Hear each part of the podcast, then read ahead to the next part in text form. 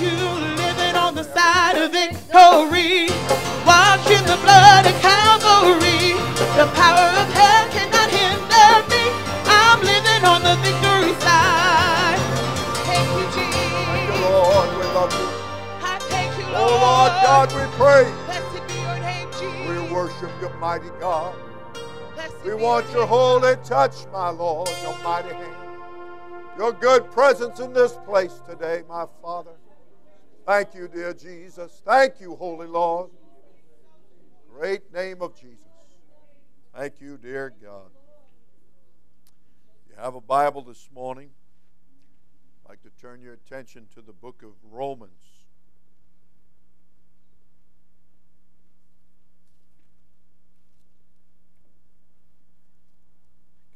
Romans chapter 10. Very glad for each and every one of you this morning that are here. And we certainly want to worship the Lord in spirit and truth. Let the great Word of God touch your heart. Romans chapter 10.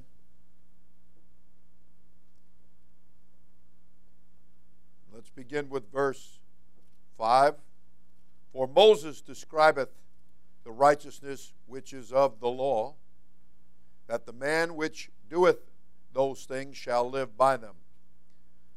But the righteousness which is of faith speaketh on this wise Say not in thine heart, Who shall ascend into heaven? That is to bring Christ down from above. Or, Who shall descend into the deep? That is to bring up Christ from the dead. But what saith it? The word is nigh thee, and even in thy mouth and in thy heart. That is the word of faith which we preach. Everybody said, Praise the Lord. All right. I want to preach for a little while this morning on Your Help is Here. You may be seated. The Lord bless you. The reference that was given to us here in the book of Romans, let me make it clear that the Old Testament, the Old Testament is all your shadows and types, all of your previews of things that were to come. And as it's written in the Bible, that it, quote unquote, it came to pass. Well, that means it actually happened. So, in other words, things were foretold, things were foreshown, previewed, and then those things actually did take place. They happened. And that's when you come to this beautiful New Testament. The Old Testament was just that it was an old will. And it was referred to also as the law.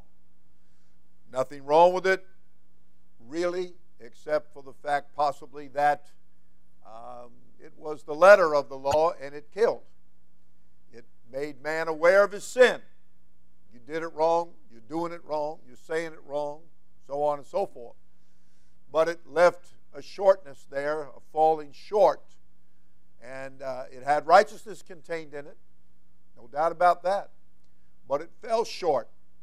And when you come to the New Testament, then you begin to step away, if you please, from the blueprints and you begin to get into the actual building of things themselves.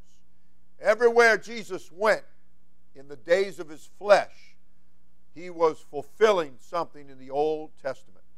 Things that told about him, things that foretold he was coming to begin with, and then things that he was appointed unto him in the days of his flesh that they were to be done.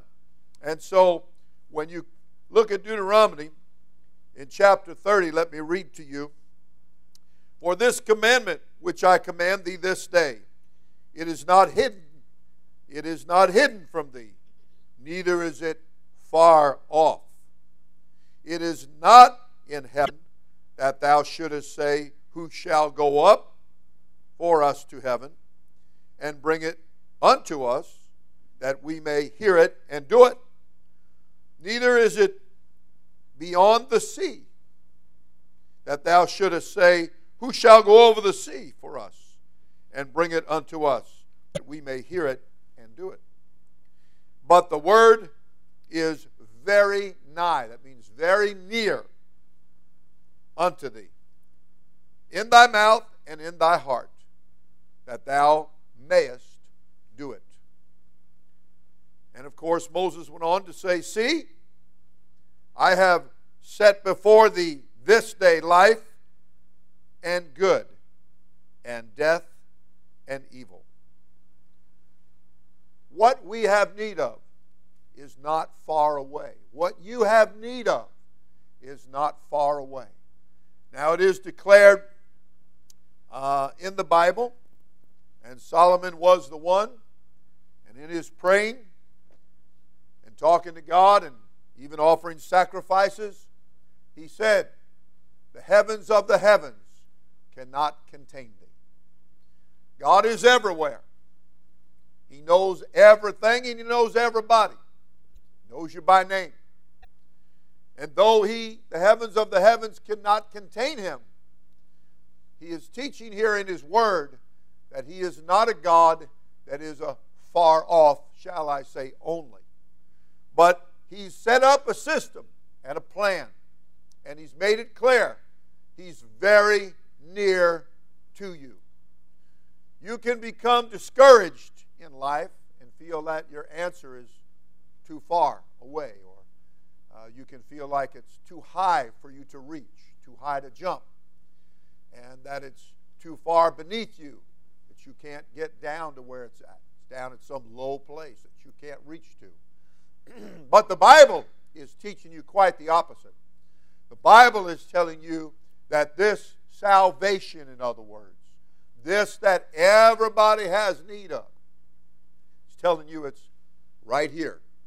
It's right now. It is not something that is unattainable. It is not something beyond your ability to grasp mentally, shall we say. it is not something that is out of your reach because it's in some high place or some low place, some great extremes. He's trying to tell you plainly in the Word of God that He's right here, right now.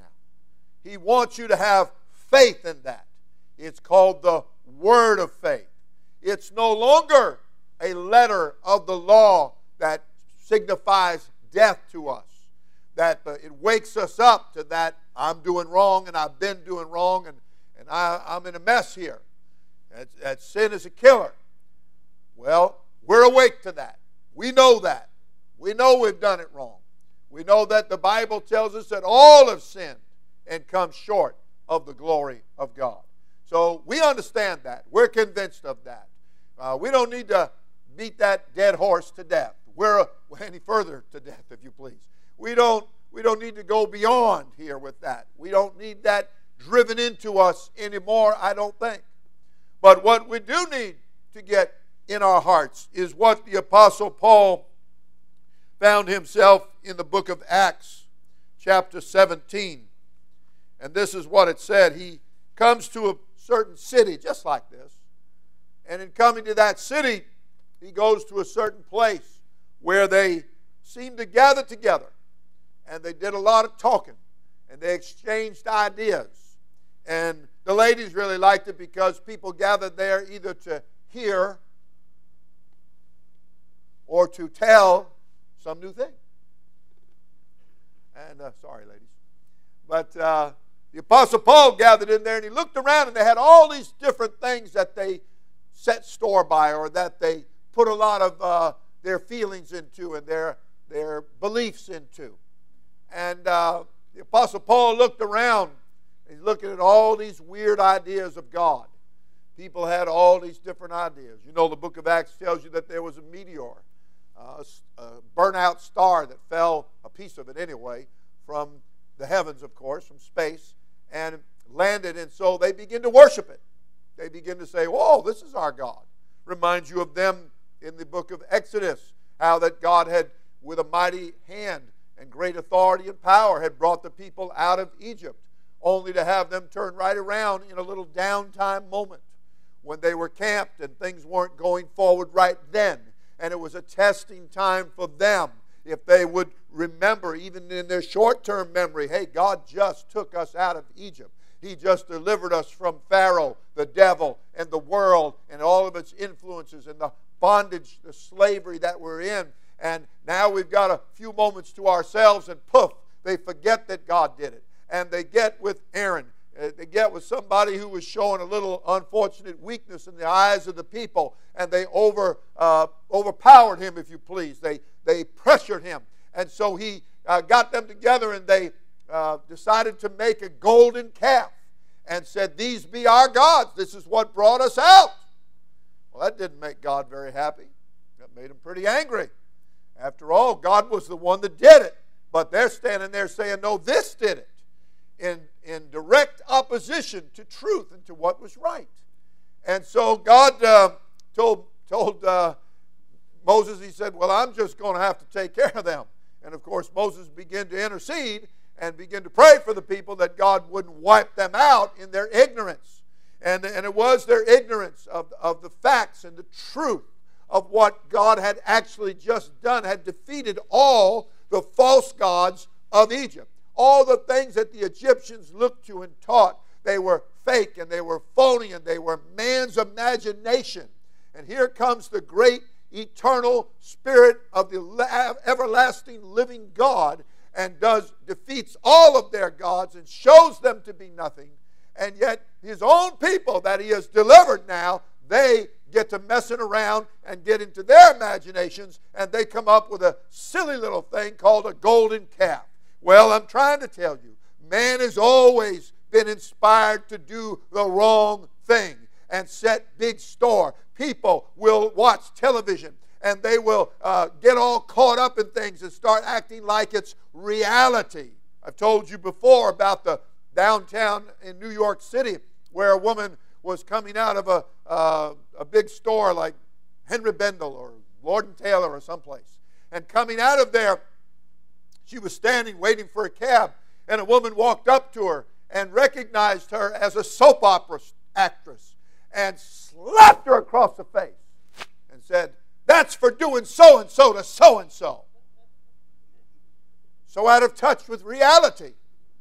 So filled with all of the soap opera. People put, you know, project themselves into the, the falseness of life that is projected by the enemy through many different inventions. And they begin, these begin to be their gods. These begin to be what they worship. This is what they begin to, to look to. And they begin to think that these things are real. And they substitute reality. It's like the two children that were in the car and it was pouring down rain, just like it was here Friday night after the rally. Pouring down rain. And the two little kids' nose are pressed up against the, the window of the car and they're looking at their dad and he's changing the tire out there in the rain because they'd had a flat. And so they looked at him and they said, Dad! He looks up from the doing the tire and they said, just change the channel. You know, people get programmed. Their minds. You wonder why there's so many murders. Because they've watched thousands of murders. Why there's so much violence? Because they've watched hours upon hours upon hours of violence minds being programmed to the, the sin and the falseness and the fake and phoniness of life. And calling, may not, may not say it verbally, but their minds are saying, This is what I'm looking to. This is what I'm trusting in. This is what moves me. This is what excites me. This is what is motivating me to do the things that I do. And these be their gods. This is their favorite this and their favorite that. And and they idolize this and they idolize that one.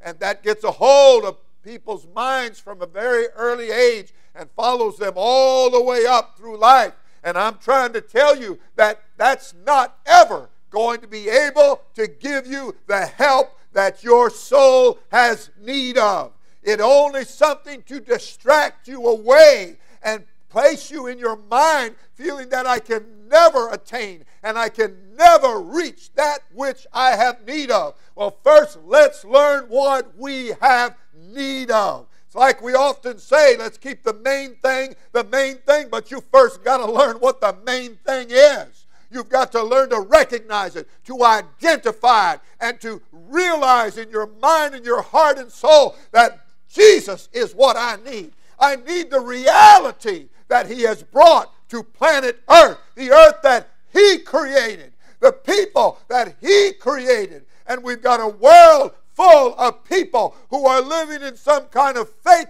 alternate so called reality. And they're going through the motions. You know, the Bible called it the motions of sin. As sin is moving, sin is working. But that I want you to know that if you'll recognize that and that it's a detriment, that it's harmful to you, and wake up to the help that is not far from you. Paul looked at all these falseness in this place and he said, Listen, I happen to spot an inscription here in something you set up in a monument, and it says, To the unknown God. He says to him, Him I declare unto you. I want to talk to you about what you don't know, and I want to get your heart wakened up to it. I want you to know that He's not a God that's afar off. He's a God that you can feel after him right now. He's not afar off. He's a God that's nigh, very nigh unto you, very close to you. In his preaching and teaching, he said, and hath made, this is Acts chapter 17, verse 26, and hath made of one blood all nations. He's made from one blood all nations. This is for every man, every woman, every boy, every girl, every country, every island, every continent, every dialect or language. This is for everybody. We've all come from the one God, and He's made us all from one blood. And it said here, and hath made of one blood all nations of men for to dwell on all the face of the earth, and hath determined that times before the times before appointed and the bounds of their habitation that they should seek the Lord. This is what we should do. This is positive direction that they, we should seek the Lord, if haply they might feel after him. You know, you just might plug in. You get up here at this altar or anywhere in the service, and you begin to lift your heart with your hands, a sign of surrenderment to God and of worship to God you might just get very pleasantly surprised that you feel after him and you get a response. He is not a God that is afar off. His, his word, the book said, it's right here. It's wanting to be in your mind and be in your mouth. And that's why Romans went on to say that if you believe in your heart, that's not the pump down here, that's your spiritual heart. If it's your thoughts, it's your intellect, it's your emotions. If you will feel after Him and you'll find out that He's not far from you, then you can begin to believe that in your heart. Then He's going to come in through the power of His Spirit, giving you the gift of the Holy Ghost and you will begin to confess him with your mouth because he's filling you with the Holy Ghost and he's going to speak through you as his spirit gives you the ability to speak in another language or another tongue. Hear me when I tell you that's the word of faith. I believe the word. I believe the word. Well, let the word be believed in your heart to the point that you're feeling after him and you acknowledge that he is not a God that is far off only, that He does fill the heavens of the heavens, but that He is right here and right now, and He wants to deal with you in this service right now. He wants to do that. So it's telling you that you should seek the Lord to get what should I do? Isn't that what they said in Acts chapter 2? When, when Jesus gave Peter the word in his mouth to preach to the people. And the people hearing the preaching, they said, What shall we do? And then the Lord gave Peter the words to say, Repent. That's what you should do. You should seek the Lord, and you seek Him by repenting. You tell Him, I'm sorry. I, I realize and I acknowledge that I have sinned and I have fallen short of your glory, and that you alone are God. I repent, O Lord, before thee.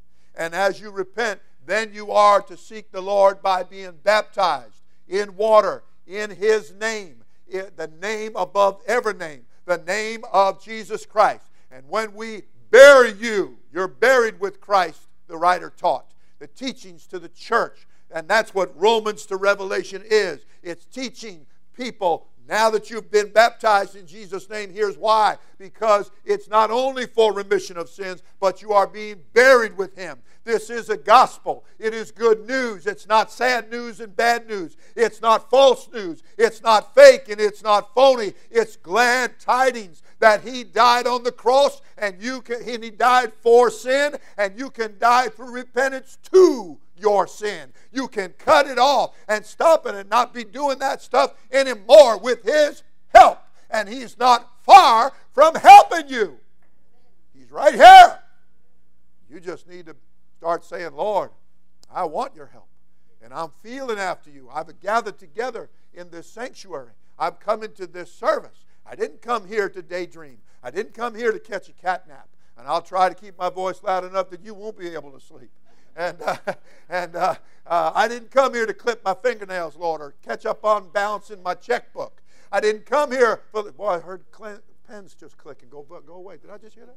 Okay. I didn't come here for those things, Lord. I didn't come here to, to just let my mind wander and wonder if I'm going to get something done later, or, or maybe I left something at home that I should have done. I'm not thinking about the lawn because the rain is raining and the grass is growing. I'm not thinking about these things, Lord. I'm not thinking about that they're chopping up my driveway because they're bringing in some new pipes. I'm not thinking about that, Lord. I'm in church. I've gathered together. I've come out of that darkness out there to get into the light, and I've come to seek you, to feel after you, knowing that you're not far from me.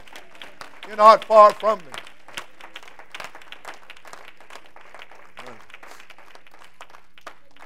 Church isn't uh, to be some little, you know, playhouse or some little den of thieves. Not supposed to be that. It's not supposed to be, uh, and it isn't here, a place where we come to hear or tell some new thing. Not where we come together to gossip.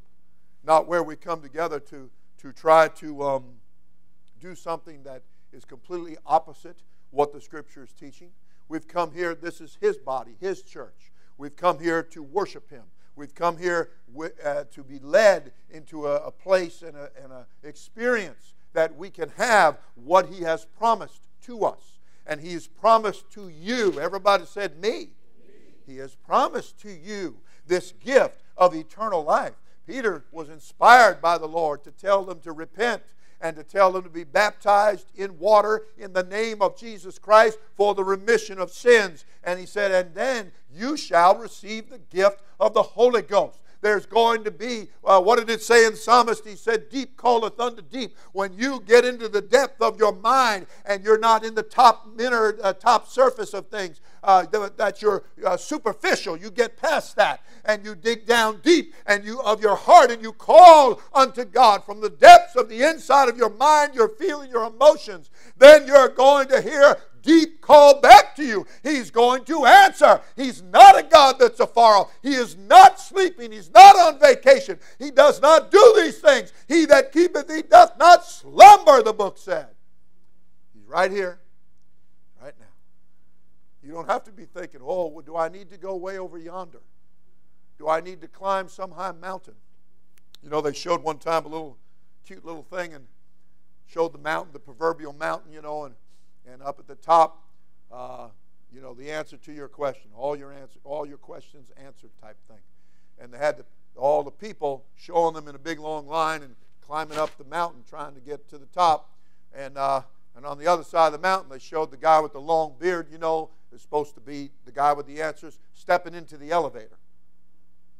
He's shooting, and he had his little thing, you know, out to lunch right now. And he's shooting up the elevator, you know, and he's going to go back to work and everybody's climbing up. Let me tell you something. God is not putting you through those kind of exercises, and He's not trying to fool you with uh, words of man. He is bringing to you the word of faith. He's bringing to you that if you will have faith, if you will believe, what did He tell people over and over? Only believe. People take that, and that means they all have to say I believe. That's not what the scripture is teaching you here. He said you've got to uh, obey my word and you've got to observe to do it. And so if you say, I believe in repentance, then you need to do it. If you believe in water baptism in Jesus' name, then you need to do it. If you believe in receiving the Holy Ghost like Peter, James, and John, and Mary, the mother of that flesh, and the other devout women did, then you need to do it. You need to observe it. That's what believing is all about. It's not a passive thing. It's not you just saying, oh, yeah, I believe. That's not it. That's not what the Bible teaches at all. Amen. One man said, I believe, Lord, help my unbelief. Help me to get it in gear. Help me to get motivated. You know, I've had people tell me lots of times throughout the years that I've been here that uh, I'm coming to church. I'm coming to church. I'm coming to church.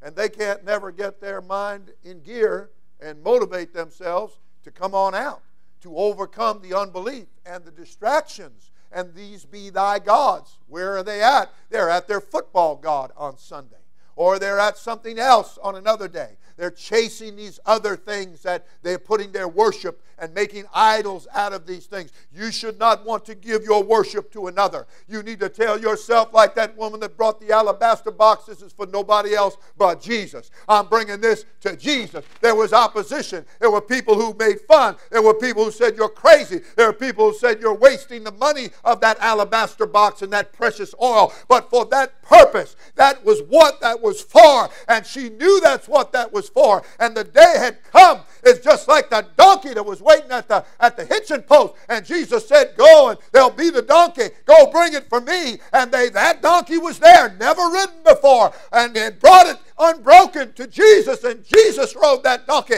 right down the middle of town. Let me tell you, there are things in the book that are appointed for a day and a time and a moment. And you need to tell yourself there's an appointment in your life, an appointment for you to get the Word of God of faith in your heart, in your mind, and start feeling after Him. Because the help you need is not far off.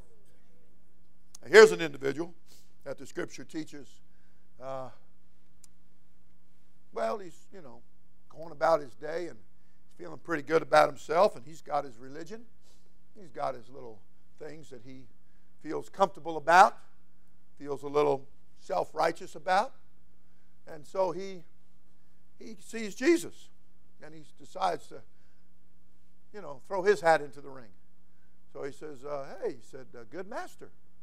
He said, What must I do to inherit eternal life? What must I do to be saved? What must I do to inherit eternal life?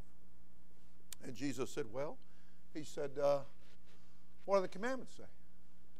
And he said, Well, you know, says to do this and to do this and to do that and do the other. And Jesus said, uh, the young man said, Well, I, have been doing that ever since I was young.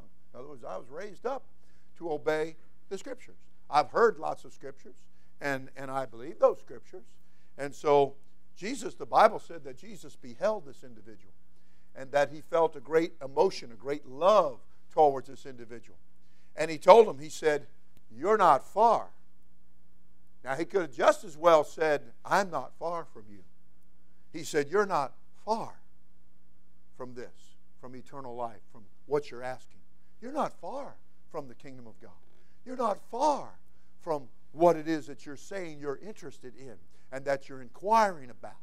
And he said, I'll tell you, there's some things you need to do. Now, how many times will you tell people when they say, uh, well, well, how do you get saved? And you'll tell them to repent. You'll tell them to get baptized in Jesus' name for the remission of their sins. And you'll tell them that God give them the gift of the Holy Ghost. And they just do just like that young man. They turn and they walk away sorrowful because there's so many other things in life that they've given their heart to so many other things that they're interested in, so many other things that they're, they're uh, interacting with, so many channels to change and see something else and involve my mind into something else. But Jesus said, You're not far. How, why get so close? only to turn around from it. What is it that turns people back? What is it? Is it commitment? How, are you, have you got a phobia or a fear of commitment? I'm afraid if I give myself to Jesus in that church, that I, I'm, I'm just not going to be able to do thus and so anymore. And I'm not going to be able to go here anymore. And I'm not going to be able to be, well, I'm not, I'm going to burst your, your bubble for you. Uh, or maybe I, I'm not going to burst it for you. Either way, but I am going to tell you, you're right, it is going to cost you. And there are going to, but you don't understand something. It's like people when they say they make you try to make you feel like your arm is being twisted behind your back to get you to go in the direction you're doing. It's not that way. And I'm trying to tell you, people go away sorrowful, and that's right. They go away sorrowful. People that stay with Jesus and step to Jesus and make up that not too far. I'm feeling after you. I'm reaching out for you. I'm not going to find myself in uh, not far. Not far is too far. I want to get closer. What did it say about the disciples when Jesus was praying? That he was just a stone's cast away from them. Well, somebody said stone's cast is just too far. I don't know how far you can throw a stone, and I think it depends on the weight of that. But the point is, that's too far. We don't want to be a stone's cast away from him. We want to be in his presence. We want to be in the shadow of his cross and his glory. We want to be right there, right with him. Amen.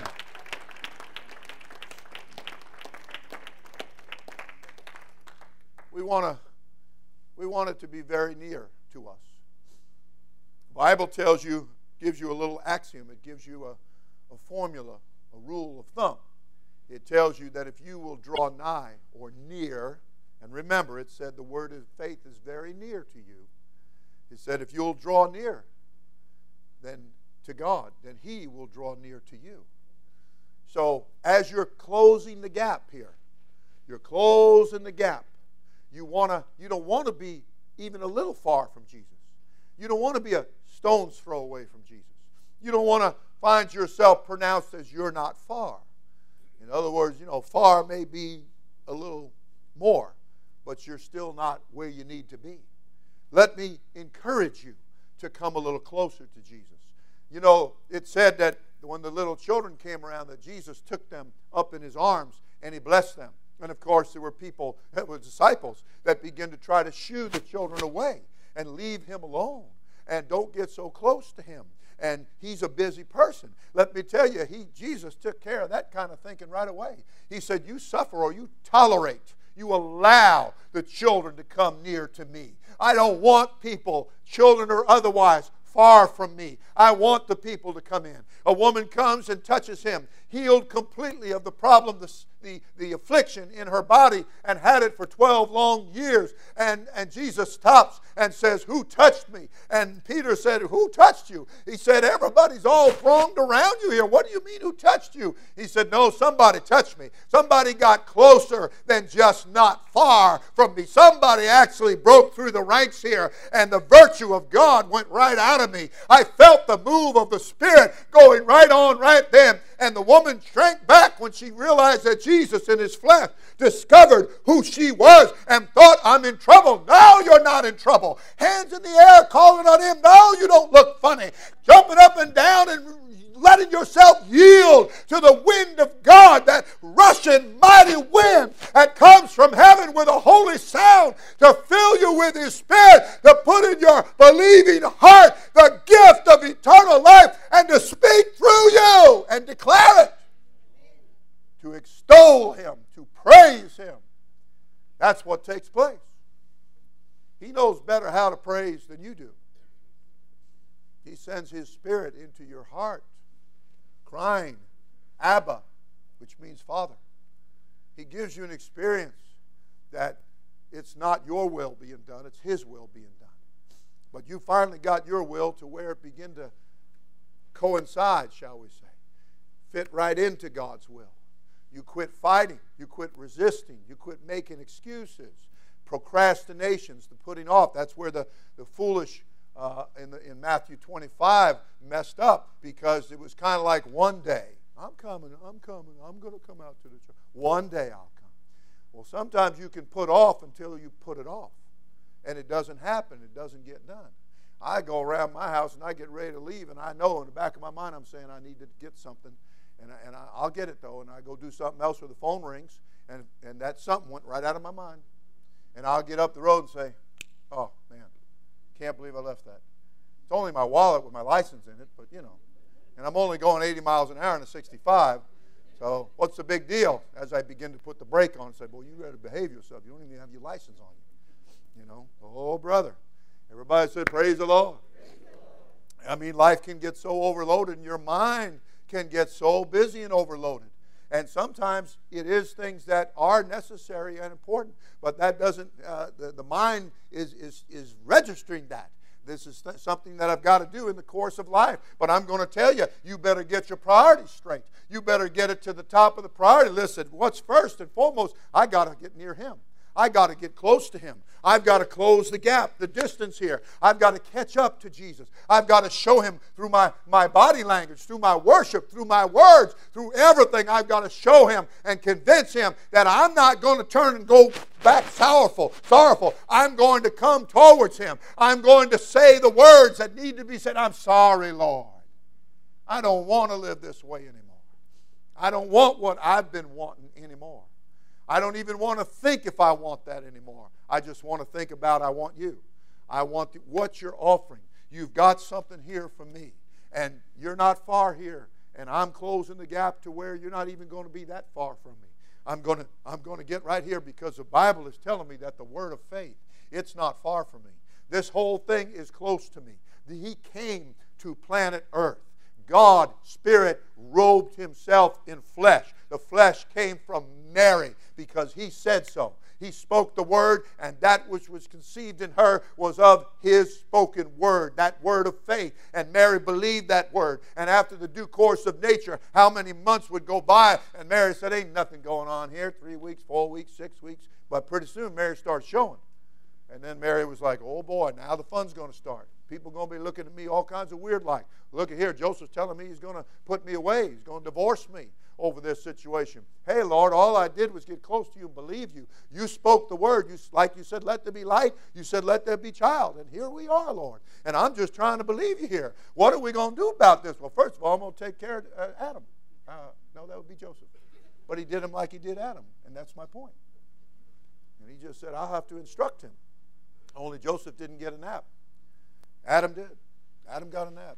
God put him to sleep, said, Now we'll bring forth a woman. Well, in this case, uh, an angel came and spoke to Joseph and said, uh, Get with the program. Okay? Because she's going to bring forth a son, and we're going to call his name Jesus. And he's going to save his people from their sins.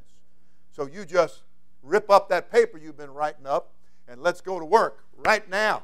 And so Mary, after the due course of nature, brought forth that flesh and that flesh began to grow in grace and knowledge. And time came for his showing unto all of Israel. And in his showing unto all of Israel, he began to go about doing good. And Mama was right there at the very first miracle that took place. And I'm quite sure at that wedding feast when they were supposed to have the best out for people to partake of, and they were all out of it. There was nothing left. The, be- the Welch's grape juice was gone and they had to bring in brand X, and it wasn't tasting very good. And Mary just kind of sidled up next to her son. They have no wine. And he just pulled away a little bit and he said, So what? What's that to me, woman? And uh, she never even answered him. She just looked at the disciples and said, Whatsoever he saith unto you, do it. Orders are fixing to come through. I've already talked to him, and he knows my thoughts. I've made my request known, and he's well aware that I'm not going to let go of this. And so I'm sure that Jesus, kind of like that widow woman that the judge said, I might as well go ahead and give her what she wants because she's going to keep on coming back. And I think that Jesus was wise enough to know that uh, when Mary said what she said, that was the end of the story right there. In no sense in having another 15 hours of hearing the same thing over and over. You know, you need to believe in your prayers. You know, when you ask Him, you need to believe in your prayers. And I'm not against, you know, keeping it uh, current and updated before the Lord, but you need to believe it when you're praying it. You need, you need to come up here or in the service anywhere and you lift your heart with your hands and you're asking for the gift of the Holy You need to believe it. Need, it's a free gift Okay? It's not something you got to wrangle out of him. It's not something you got to plead out of him. It's not something you want to try to twist his arm, figuratively speaking. You don't need to do that. You need to ask in faith. Ask in faith. And it's the word of faith that's right there. He said it's in your mouth. The Holy Ghost is there. It's all around you. You just need to yield to that, not resist that. You need to banish those thoughts that say, uh, you look funny or it doesn't sound right. You know, when I got the Holy Ghost, I, I uh, it didn't sound like any language to me. I didn't recognize it. Who said I was supposed to recognize it? Nobody did, but that's the way my mind operated. And I remember uh, going a long time at services, just speaking in tongues and worshiping God and shouting and dancing and on and on, having a great time, feeling good, growing in grace and knowledge, happy, happy, happy. And uh, but one service, I remember praying and talking to the Lord, and I said, Lord, I'd like to speak in a language that, to me, it sounds like a language. And that night I did. That night I did. And you know, you just need to ask God. Now, somebody said, just name it and claim it. Well, that's not exactly true because you might name something that's unrighteous. So we need to qualify that. We want, we want to be asking the right questions so that we can receive the right answers. And we know who we're asking it of. And the Bible said in Luke chapter 11, as your heavenly Father, it said, if you ask him for an egg, he's not going to give you a scorpion or whatever, you know, piece of bread. He's going to give you what you're asking for. He's not going to give you something evil, okay? And he said, you being a parent, a natural parent, uh, father or mother, grandparent, that your child's going to ask you. I hope they ask you for something that is not detrimental to them. I want to make that clear. So let's just stay with the bread or the egg, okay? And, and uh, you know, because if they ask you for a, a, Lamborghini or a Ferrari or a, you know, a Bell, Jet Bell helicopter, I hope you say no, okay? But it did say if you are evil by nature, is what he's talking about, and yet you will give the bread, and you will give the necessity of life, shall we call it. You're not trying to give them things that will destroy them and destroy uh, their eternity, if you please. Keep them from ever getting, closing the gap, and getting near to Jesus like they need to. But that you're giving them the bread is the Word of God you know, and, and you can look at the egg as the nutriment and a necessity, something uh, vitamin for them, something nutritious for them. You're trying to give them something good in their lives, so you would give that to them. And he said, if you would do that, how much more is your heavenly Father going to give the Holy Ghost to them that ask him? We know asking for the Holy Ghost is asking for a good thing. And he's not going to withhold any good thing from them that are walking uprightly before Him. Somebody that's saying, I'm going to do it by the book. I'm going to ask it because the Bible tells me to ask for that. I'm going to, I'm going to do it the way the book teaches. I'm not going to do it man's way. I'm through with going after things in that direction that lead me away from you and make me sorrowful and, and the sorrow of the world that continually works in my life. I'm going to get away from all of that. I'm going to start asking the right questions of the right one bring my request. What did it say? Make your request known unto God. You don't want to stand there and just. You, know, you don't want to do that. You want a request of the Lord. You know, you get to praising God, you get to calling on God, you get to asking God, you get to believe in God, and you're verbalizing that before Him, and you don't care about the one over here, the one over there, the one back there. You don't care about any of those things, okay? You've got your mind on what you're doing, and you're like the Apostle Paul. It said, uh, God said of the Apostle Paul, delivering him from the people. I'm not worried about. I remember fighting a battle when I brought a young man to, to church. Uh, when I, I, I'd been in the church about two months myself, but I brought this young man, and, and uh, and, and uh, he was sitting on the aisle, and I was just inside of him. And the Holy Ghost fell in the congregation, and people were just worshiping God. And some were running around the building, and others were just dancing and rejoicing and speaking in tongues. And just a marvelous move of God. And um, I wanted to do something so bad. And I could feel it all over me. But this guy is sitting next to me, and he's brand new. And I'm thinking, man, if I do anything, he, he's going to freak out. And, he, and he, he's never going to come back again. But you know, it kind of got like Jeremiah says, like fire shut up in my bones. And I, could, I couldn't do it. So finally, I just very gently stepped over him. And when I hit the aisle, that was it. Just took off like the Indianapolis 500 right then, man. And the flags were being waved everywhere, and I was ignoring all the flags. I was just worshiping God.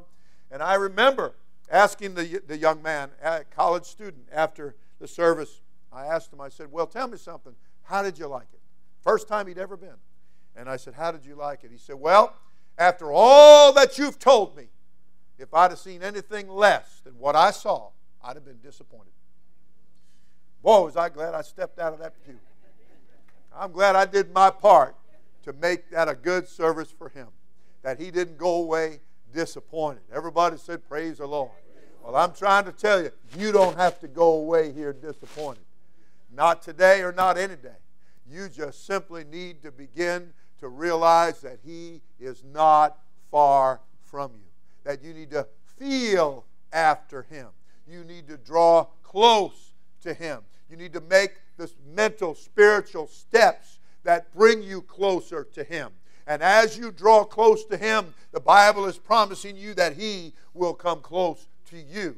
He's not about to run away from you. He is not going to repel you or rebuff you. He wants you to come into the church, the body of Christ. He gave the flesh on the cross and to all the agony that the flesh went through so that you could have the gift of the Holy Ghost, so that you could be baptized in water, buried with Him, and come up out of that water born again of water and that you could have the heavens opened over you then, and that you could receive the gift of the Holy Ghost, then being born again of the Spirit. And he said, that's what you must do. It is a requirement. It is essential because the kingdom of God is not natural things. It is not card signing. It is not handshaking. It is not man's ideas. It is not people uh, going through the motions here. It is a spiritual experience that He promises to you. And the kingdom of God, He said, is righteousness, it is peace, and it is joy in the Holy Ghost. What it is in the Holy Ghost, in the Spirit, that sound from heaven, that rushing mighty wind, and you right in the midst of it. You talk about a wind tunnel and getting in there, man, where you that, that Spirit of the Lord is just fills your whole being. And it said, In him we live and move and have our being. That you begin to really find out what life is eternal life. You begin to find out who God really is. And He is Jesus. That's His name above every name. Let's stand together, shall we? Everybody said, Praise the Lord. You got to make up your mind that you don't want to play games with God and that you're not interested in going through the motions any longer. And that you don't just want to, you know, play some kind of game, but that you mean business. God means business. How about you? You got to make up in your mind, I mean business here. I want to live for you, Jesus.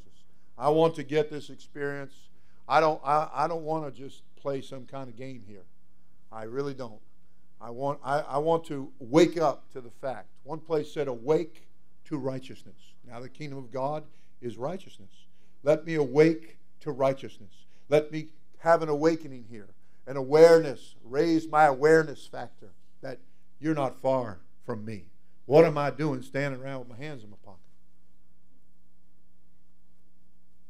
Why am I doing that? Why am I daydreaming? Why am I thinking about something else? Why am I letting my mind be distracted? You're not. Bartimaeus woke up sitting on the, on the wayside. No telling, blind man sitting right there on the wayside. What's he thinking about? Where's his mind on? You know, where's my next meal coming from? Well, how am I going to get home? Uh, man, I, I don't know what I'm going to do. I'm just sitting down here. And then he hears somebody say something about Jesus had an awakening. Jesus, I've heard about him. He's the miracle worker. He's the one that can change my life for the good. And he began to cry. he Began to cry out. Jesus. Jesus. Blind man. He don't know if Jesus is there or what. But if it wound up, Jesus wasn't far off. He wasn't far from Jesus. You're not far from what you need, not just want, but what you need. And uh, they said, shh, quiet. Oh, family will tell you to be quiet. Uh-huh. Guys, people on the job tell you to be quiet. Shh, quiet down there. Now, you know you're getting a little too excited about this. Now, you don't want to be a fanatic now, do you? And all kinds of rationalizations and criticisms. And you don't want to get involved with that. All kinds of things will be said. But you know what? Bartimaeus, he just cried, Jesus! Cried the louder. I will not be dissuaded. I, I will not be shushed. I will not be uh, relegated to staying in the same pitiful existence that I've been in. And he cried the more and he cried the louder. He didn't quiet it down. And he got just what he needed from Jesus Christ. And so can you. And Jesus knows that you need to repent. He knows that you need to be baptized in water in his name. And he knows that you need the gift of the Holy Ghost, eternal life in your heart. Let's take a moment, lift our hearts with our heads. Thank you, Jesus. Thank you, Jesus. Come on now.